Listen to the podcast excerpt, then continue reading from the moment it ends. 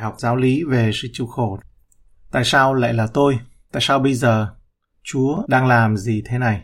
Sự chịu khổ là một công cụ mà Đức Chúa Trời sử dụng để thu hút sự chú ý của chúng ta và để thực hiện các mục đích của Ngài trong cuộc sống của chúng ta. Nó được thiết kế để xây dựng lòng tin của chúng ta vào đấng toàn năng. Nhưng sự chịu khổ đòi hỏi phải có phản ứng đúng đắn nếu muốn cho các mục đích của Đức Chúa Trời được hoàn thành. Sự chịu khổ buộc chúng ta phải chuyển từ tin tưởng vào những nguồn lực của mình sang sống bằng đức tin vào những nguồn lực của Đức Chúa Trời. Sự chịu khổ tự nó không phải là nhân đức, cũng không phải là dấu hiệu của sự thánh thiện. Nó cũng không phải là một phương tiện để đạt được bảng điểm của Đức Chúa Trời, cũng không phải để đánh hạ xác thịt như trong chủ nghĩa khổ hạnh. Khi có thể được, phải tránh xa sự chịu khổ. Chúa Giêsu Christ tránh sự chịu khổ, chỉ trừ khi sự tiện nghi thoải mái đó đi ngược lại ý muốn của Đức Chúa Cha. Trong truyền đạo chương 7 câu 14, trong ngày thới thạnh hãy vui mừng, trong ngày tai nạn hãy coi chừng. Vì Đức Chúa Trời đặt ngày này đối với ngày kia, hầu cho người đời chẳng thấy trước được điều sẽ xảy ra sau mình. Những câu hỏi sau đây được thiết kế để giúp chúng ta kiểm tra chính mình trong ngày hoạn nạn. Tôi phản ứng với nó như thế nào? Tôi nên đáp lại nó như thế nào? Tôi có đang học hỏi từ nó hay không? Sự phản ứng của tôi có chứng tỏ đức tin, tình yêu đối với Đức Chúa Trời và người khác, tính cách của học theo Đấng Christ những giá trị, sự cam kết, các ưu tiên có bày tỏ những điều đó ra hay không? Làm sao Đức Chúa Trời có thể sử dụng nghịch cảnh trong cuộc sống của tôi? Định nghĩa về sự chịu khổ. Sự chịu khổ là gì? Những khúc quanh nào trên con đường mà Đức Chúa Trời đặt trên đường đời mà chúng ta phải xem xét cẩn thận. Nói một cách đơn giản, sự chịu khổ là bất cứ điều gì gây đau đớn hoặc khó chịu. Trong thiết kế của Chúa, đó cũng là điều khiến chúng ta phải suy nghĩ. Đó là một công cụ mà Đức Chúa Trời sử dụng để thu hút sự chú ý của chúng ta và để hoàn thành các mục đích của Ngài trong cuộc sống của chúng ta theo cách sẽ không bao giờ xảy ra nếu không có sự thử thách hoặc những điều mà chúng ta không thích. Matthew chương 26 câu 39 Chúa Giêsu cũng cầu nguyện rằng nếu có thể được xin cho chén này lìa khỏi con. Sau đó Chúa nói nhưng xin ý cha được nên chứ không phải ý con. Qua đây nó nổi bật lên cái Chúa Giêsu là con người 100%. Minh họa về sự chịu khổ nó có thể là ung thư hoặc viêm họng, nó có thể là bệnh tật hoặc mất mát của một người nào đó gần gũi với bạn. Nó có thể là một thất bại cá nhân hoặc thất vọng trong công việc hoặc việc học hành ở trường của bạn. Đó có thể là một tin đồn đang lan truyền trong văn phòng của bạn hoặc hội thánh của bạn, làm tổn hại đến danh tiếng của bạn, khiến bạn đau buồn và lo lắng.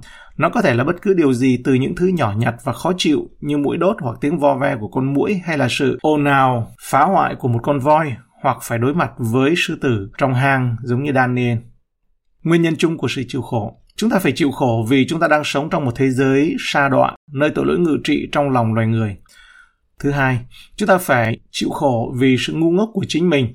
Chúng ta gặt những gì chúng ta gieo. Galati chương 6 câu 7 đến câu 9. Chớ hề dối mình, Đức Chúa Trời không chịu khinh dễ đâu, vì ai gieo giống chi sẽ gặt lại giống ấy. Kẻ gieo cho xác thịt sẽ bởi xác thịt mà gặt sự hư nát, song kẻ gieo cho thánh linh sẽ bởi thánh linh mà gặt sự sống đời đời. Chớ mệt nhọc về sự làm lành, vì nếu chúng ta không trễ nải thì đến kỳ chúng ta sẽ gặt. Đôi khi chúng ta chịu khổ vì đó là kỷ luật của Đức Chúa Trời. Hebrew chương 12 câu 6 Vì Chúa xử phạt kẻ Ngài yêu, hễ ai mà Ngài nhận làm con thì cho roi cho vọt. Thứ tư, chúng ta có thể bị bắt bớ vì đức tin của mình, đặc biệt là khi chúng ta giữ lập trường về kinh thánh, tức là chịu đựng vì sự công bình. 2 Timothy chương 3 câu 12. Tất nhiên, tất cả những điều này không áp dụng cùng một lúc. Ví dụ, tất cả sự chịu khổ không phải là vì sự ngu xuẩn của chính chúng ta, sự khốn khổ do bản thân gây ra hay là tội lỗi. Tuy nhiên, đúng là hiếm khi sự chịu khổ, ít khi mà nó không bóc trần những điểm cần thiết, những điểm yếu và những thái độ sai lầm cần được loại bỏ như cáu cặn trong quá trình luyện vàng. Một phía rơi chương 1 câu 6 đến câu 7 nói về sự thử thách, sự buồn bã mà chúng ta phải chịu trong ít lâu để cho sự thử thách đức tin của chúng ta được quý hơn vàng hay hư nát, dầu đã bị thử lửa, sinh ra sự ngợi khen tôn trọng vinh hiển cho chúng ta khi Đức Chúa Giêsu Christ hiện ra. Bản chất của sự chịu khổ, nó chắc chắn là đau đớn, khốn khổ lắm.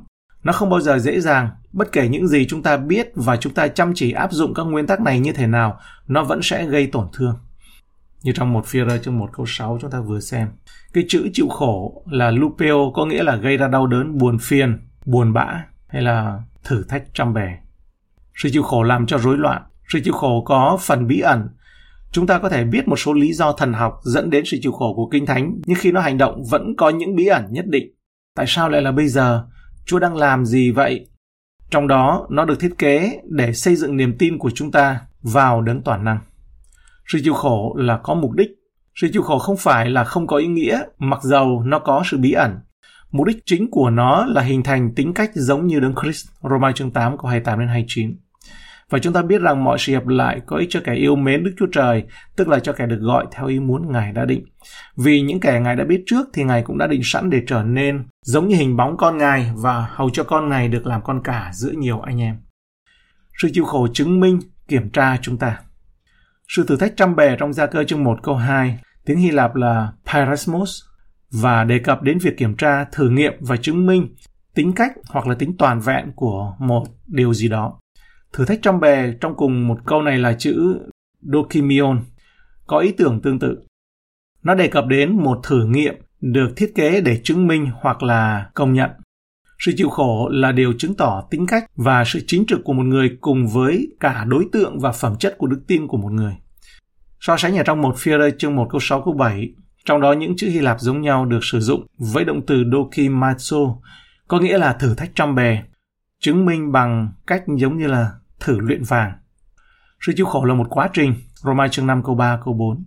Nào những thế thôi, nhưng chúng ta cũng khoe mình trong hoạn nạn nữa vì biết rằng hoạn nạn sinh ra sự nhịn nhục, sự nhịn nhục sinh ra sự rèn tập, sự rèn tập sinh ra sự trông cậy. Gia cơ chương 1 câu 3 câu 4 Nó như một quá trình và nó cần thời gian. Những kết quả mà Đức Chúa Trời tìm kiếm để hoàn thành với những thử thách của cuộc sống đòi hỏi thời gian và do đó cũng cần có sự bền bỉ.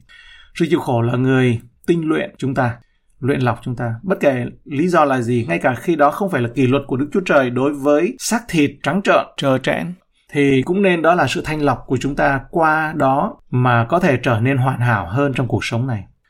Philip chương 3 câu 12 đến 14.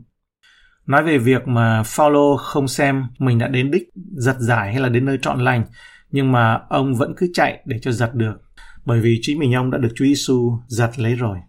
Cho nên ông bươn theo sự ở đằng trước nhắm mục đích mà chạy để giật giải về sự kêu gọi trên trời trong Đức Chúa Giêsu Christ. Sự chịu khổ cung cấp cơ hội, sự chịu khổ tạo cơ hội cho sự biến đổi lời chứng và chức vụ của chúng ta vì sự vinh hiển của Chúa. Sự chịu khổ đòi hỏi sự hợp tác của chúng ta. Nó đòi hỏi phải có phản ứng đúng đắn nếu muốn đạt được mục đích của Đức Chúa Trời. Tất cả chúng ta đều muốn thành phẩm, muốn nhân cách, muốn được ăn ngay, nhưng chúng ta không muốn quá trình chịu khổ bởi vì sự tạo thành của chúng ta vốn là con người chúng ta không thể có cái này mà không có cái kia được sự chịu khổ là được xác định trước và không thể tránh khỏi một Thessalonica chương 3 câu 3 bản hiệu đính. Để không một người nào trong anh em bị nao núng trước những hoạn nạn này vì chính anh em đã biết ấy là điều đã định trước cho chúng ta. Nó được định trước rồi. Một phía đây chương 4 câu 19 Vậy những kẻ chịu khổ theo ý muốn Đức Chúa Trời hãy cứ làm lành mà phó linh hồn mình cho đấng tạo hóa thành tín. Câu hỏi mà mỗi chúng ta phải đối mặt không phải là nếu chúng ta có gặp thử thách trong cuộc sống hay không, mà là khi chúng ta gặp nó, chúng ta sẽ phản ứng với nó như thế nào sự chịu khổ là một sự vật lộn đó sẽ là một trận chiến dọc đường đó là lý do vì sao chúng được gọi là những thử thách và bài kiểm tra ngay cả khi chúng ta hiểu mục đích và nguyên tắc của sự chịu khổ và chúng ta biết những lời hứa về tình yêu thương và sự quan phòng của Đức Chúa Trời được ban trong lời Ngài để đối phó với sự chịu khổ, thì việc đối phó với những thử thách trong cuộc sống không bao giờ là dễ dàng bởi vì sự chịu khổ làm tổn thương. Các thử thách chỉ đơn giản là cung cấp cho chúng ta khả năng hợp tác với quá trình. Gia cơ chương 1 câu 4 sự nhịn nhục phải làm trọn việc nó hầu cho chính mình anh em cũng trọn lành toàn vẹn không thiếu thốn chút nào. Sự chịu khổ cho phép quá trình hoạt động và cho phép chúng ta trải nghiệm sự bình an và vui vẻ bên trong giữa trăm ngàn thử thách. Để xử lý sự chịu khổ bằng niềm vui và sự bình an bên trong, chúng ta phải có khả năng nhìn thấy trước được mục đích và lý do của sự chịu khổ của Đức Chúa Trời. Điều này đòi hỏi đức tin vào những chứng cớ đời đời của Đức Chúa Trời. So sánh các phước lành của hoạn nạn như đã thấy ở trong lời chứng của tác giả Thi Thiên 119 câu 67a. Trước khi chưa bị hoạn nạn thì tôi lầm lạc và thờ ơ với lời Chúa, nhưng khi tôi đã bị hoạn nạn thì thật lấy làm phải câu 71 và học theo luật lệ Chúa quay trở lại với đường lối Chúa câu 71 câu 59. Khi gặp hoạn nạn thì chúng ta cần xác định nguyên nhân nếu như có thể được, xác định mục tiêu Chúa muốn gì ở nơi tôi hay là những người khác. Xác định giải pháp Chúa muốn tôi xử lý việc này như thế nào. Và sau khi bị hoạn nạn thì chúng ta cần có sự yên nghỉ và đánh giá nó. Chúng ta phải hiểu mục đích chính Chúa muốn chúng ta là bắt chước theo hình ảnh của Đấng Christ và Ngài đã xác định ở trong kế hoạch của Ngài là sử dụng sự chịu khổ để phát triển tâm linh của chúng ta. Tuy nhiên nếu chúng ta phải chịu đựng sự chịu khổ và những sự thử thách trong cuộc sống, chúng ta cũng phải hiểu và tin tưởng vào các mục đích và lý do khác của sự chịu khổ vì chúng có liên quan đến mục đích chính. Mục đích và lý do của sự chịu khổ. Chúng ta chịu khổ như một nhân chứng. Khi các tín đồ xử lý sự chịu khổ một cách vui vẻ và vững vàng, điều đó trở nên một bằng chứng tuyệt vời cho quyền năng và sự sống của Đấng Christ mà chúng ta xưng tụng và vinh danh Ngài. Sự chịu khổ cung cấp những cơ hội quan trọng để biểu lộ và tôn vinh quyền năng của Đức Chúa Trời qua các tôi tớ Ngài để xác minh và xác nhận sứ giả và sứ điệp của Ngài. Nó cung cấp cơ hội để chúng ta tiết lộ tư cách là đại sứ của Đấng Christ. Điều này bao gồm những lĩnh vực như sau. Để tôn vinh Đức Chúa Trời trước các thiên sứ như trong Job chương 1 chương 2. Một phía đây chương 4 câu 16. Để biểu lộ quyền năng của Đức Chúa Trời cho người khác. 2 Corinto 12 câu 9, câu 10, Giăng chương 9 câu 3. Để bộc lộ đặc tính của Đấng Christ ở giữa sự chịu khổ như một bằng chứng để thu phục người khác cho Đấng Christ. Chúng ta chịu khổ để phát triển năng lực và sự cảm thông trong việc an ủi người khác. Chúng ta chịu khổ để đánh hạ sự kiêu ngạo của mình xuống. Sư đồ Phaolô cần học xem cái giảm sóc trong da thịt của ông như một công cụ được Đức Chúa Trời cho phép để giúp ông duy trì tinh thần khiêm nhường và lệ thuộc vào Chúa vì những điều mặc khải đặc biệt mà ông đã thấy như một người được lên tầng trời thứ ba. Thứ tư, chúng ta chịu khổ vì nó là một công cụ đào tạo. Đức Chúa Trời yêu thương và thành tín sử dụng những sự chịu khổ để phát triển sự công bình, sự trưởng thành và sự bước đi cách riêng tư của chúng ta với Ngài. Theo nghĩa này, sự chịu khổ được thiết kế như sự kỷ luật đối với tội lỗi để đưa chúng ta trở lại mối tương giao thông qua việc xưng tội thật lòng. Như trong Thi Thiên 119 câu 67, trước khi chưa bị hoạn nạn thì tôi lầm lạc, nhưng bây giờ tôi gìn giữ lời Chúa. Hay là Thi Thiên 32 câu 3 đến câu 5 như một công cụ cắt tỉa để loại bỏ gỗ chết ra khỏi cuộc sống của chúng ta. Những điểm yếu, tội lỗi, sự thiếu hiểu biết, ngu dại, những thái độ và những giá trị, sự nhận thức chưa trưởng thành. Mục tiêu mong muốn là tăng thêm khả năng kết quả, giống như trong răng 15 câu 1 đến câu 7. Chúa sẽ cắt bỏ và tia sửa để được sai trái. Những thử thách có thể là trở thành tấm gương phản chiếu để tiết lộ chỗ ẩn chứa tội lỗi và sự yếu đuối là một công cụ để tăng trưởng được thiết kế để chúng ta trông cậy vào Chúa và lời của Ngài. Những thử thách kiểm tra đức tin của chúng ta và khiến chúng ta sử dụng những lời hứa và nguyên tắc của lời Chúa. Thi Thiên 119 câu 71 câu 92. Một phía ra chương 1 câu 6, Gia cơ chương 1 câu 2 đến câu 4. Thi Thiên chương 4 câu 1 thì nói rằng, hỡi đức chúa trời của sự công bình tôi, khi tôi kêu cầu, xin hãy đáp lời tôi khi tôi bị gian truân, ngài để tôi trong nơi rộng rãi, xin hãy thương xót tôi và nghe lời cầu nguyện tôi ở trong tiếng Do Thái, có thể có nghĩa là Ngài đã mở rộng và làm cho tôi phát triển rộng ra bởi sự chịu khổ của tôi. Sự chịu khổ hoặc thử thách dạy chúng ta lẽ thật của Thi Thiên 62 câu 1 đến câu 8. Lẽ thật của việc học cách chỉ trông đợi vào Chúa thôi là một phương tiện để học biết sự vâng lời thực sự có ý nghĩa như thế nào. Nó trở thành một thử thách về lòng trung thành của chúng ta. Hebrew chương 5 câu 8 Dầu Ngài là con cũng đã học tập sự vâng lời bởi những sự khốn khổ mình đã chịu. Có thể minh họa như sau. Nếu một người cha bảo con trai mình làm điều gì đó mà cậu ta thích làm, giống như là ăn một ly kem và cậu ta làm điều đó thì cậu đã vâng lời, nhưng nó thực sự chưa học được sự được điều gì về sự vâng lời cả bởi vì đó là điều nó thích. Tuy nhiên, nếu cha của cậu yêu cầu cậu ta đi cắt cỏ, điều đó sẽ trở thành bài kiểm tra và dạy điều gì đó về ý nghĩa của sự vâng lời. Vấn đề là sự vâng lời thường khiến chúng ta phải trả giá, chúng ta không thích và nó rất khó làm. Nó có thể đòi hỏi sự hy sinh, lòng dũng cảm, kỷ luật và đức tin với niềm tin rằng Chúa là tốt lành và trong lòng Ngài luôn luôn muốn điều tốt nhất cho chúng ta, bất kể mọi thứ có thể đến với chúng ta như thế nào. Bất kể lý do nào mà Đức Chúa Trời cho phép sự chịu khổ vào cuộc sống của chúng ta, hiếm khi nó không tiết lộ những chỗ cần thiết, điểm yếu, thái độ sai lầm như ở trong sách Job. Nó bộc lộ ra những cái thái độ sai lầm của Job. Bản thân sự chịu khổ không phải là thứ tạo ra niềm tin hay là sự trưởng thành, nó chỉ là một công cụ mà Đức Chúa Trời sử dụng để đưa chúng ta đến với chính mình Ngài, để chúng ta đáp lại Ngài và lời của Ngài. Nó buộc chúng ta phải chuyển từ tin tưởng vào các nguồn lực của mình sang sống bằng đức tin vào các nguồn lực của Đức Chúa Trời. Nó khiến chúng ta phải đặt những điều ưu tiên lên hàng đầu. Cuối cùng chính lời kinh thánh và đức thánh linh của Chúa tạo ra đức tin và tính cách trưởng thành giống như Đấng Christ. Như trong Thi Thiên mà chúng ta vừa đọc đó là 119 câu 7, 67 đến câu 71, Gia cơ chương 1 câu 2 đến câu 4, và một phi rơi chương 1 câu 6 đến câu 7. Chữ chìa khóa ở trong những câu này đó là bằng chứng. Bằng chứng là từ dokimion, xem xét cả khái niệm kiểm tra để làm sạch và kết quả. Sự chứng minh còn lại sau thử thách nó minh chứng cái điều gì. Chúa dùng những thử thách để kiểm tra đức tin của chúng ta với ý nghĩa là thanh tẩy nó để nó nổi lên trên bề mặt. Vì vậy chúng ta buộc phải đặt đức tin của mình làm việc. Chúng ta chịu khổ để tiếp tục phụ thuộc vào ân điển và quyền năng của Đức Chúa Trời. Sự chịu khổ được thiết kế để khiến chúng ta bước đi bởi khả năng, quyền năng và sự cung ứng của Chúa hơn là bởi sự cậy vào chính mình ở nơi chúng ta. Nó khiến chúng ta chuyển từ nguồn lực của mình sang với Chúa. Chúng ta chịu khổ để biểu lộ sự sống và đặc tính của Đấng Christ hay là bông trái của Đức Thánh Linh. Hai câu Tô chương 4 câu 8 câu 11. Philip chương 1 câu 19 Điều này tương tự như ở điểm trên đã nhắc, đó là nhấn mạnh hơn vào tiến trình và xác định mục tiêu, việc sản sinh ra tính cách của Đấng Christ. Điều này có cả khía cạnh tiêu cực và tích cực. Tiêu cực đó là sự chịu khổ giúp loại bỏ những tạp chất ra khỏi cuộc sống của chúng ta như sự thờ ơ, tự tin vào chính mình, động cơ sai lầm, vị kỷ các giá trị và ưu tiên sai lầm cũng như sự phòng vệ tự nhiên của con người, cơ chế sống còn, phản ứng sống còn tự nhiên khi chúng ta tìm cách xử lý các nan đề, giải pháp do con người tạo ra.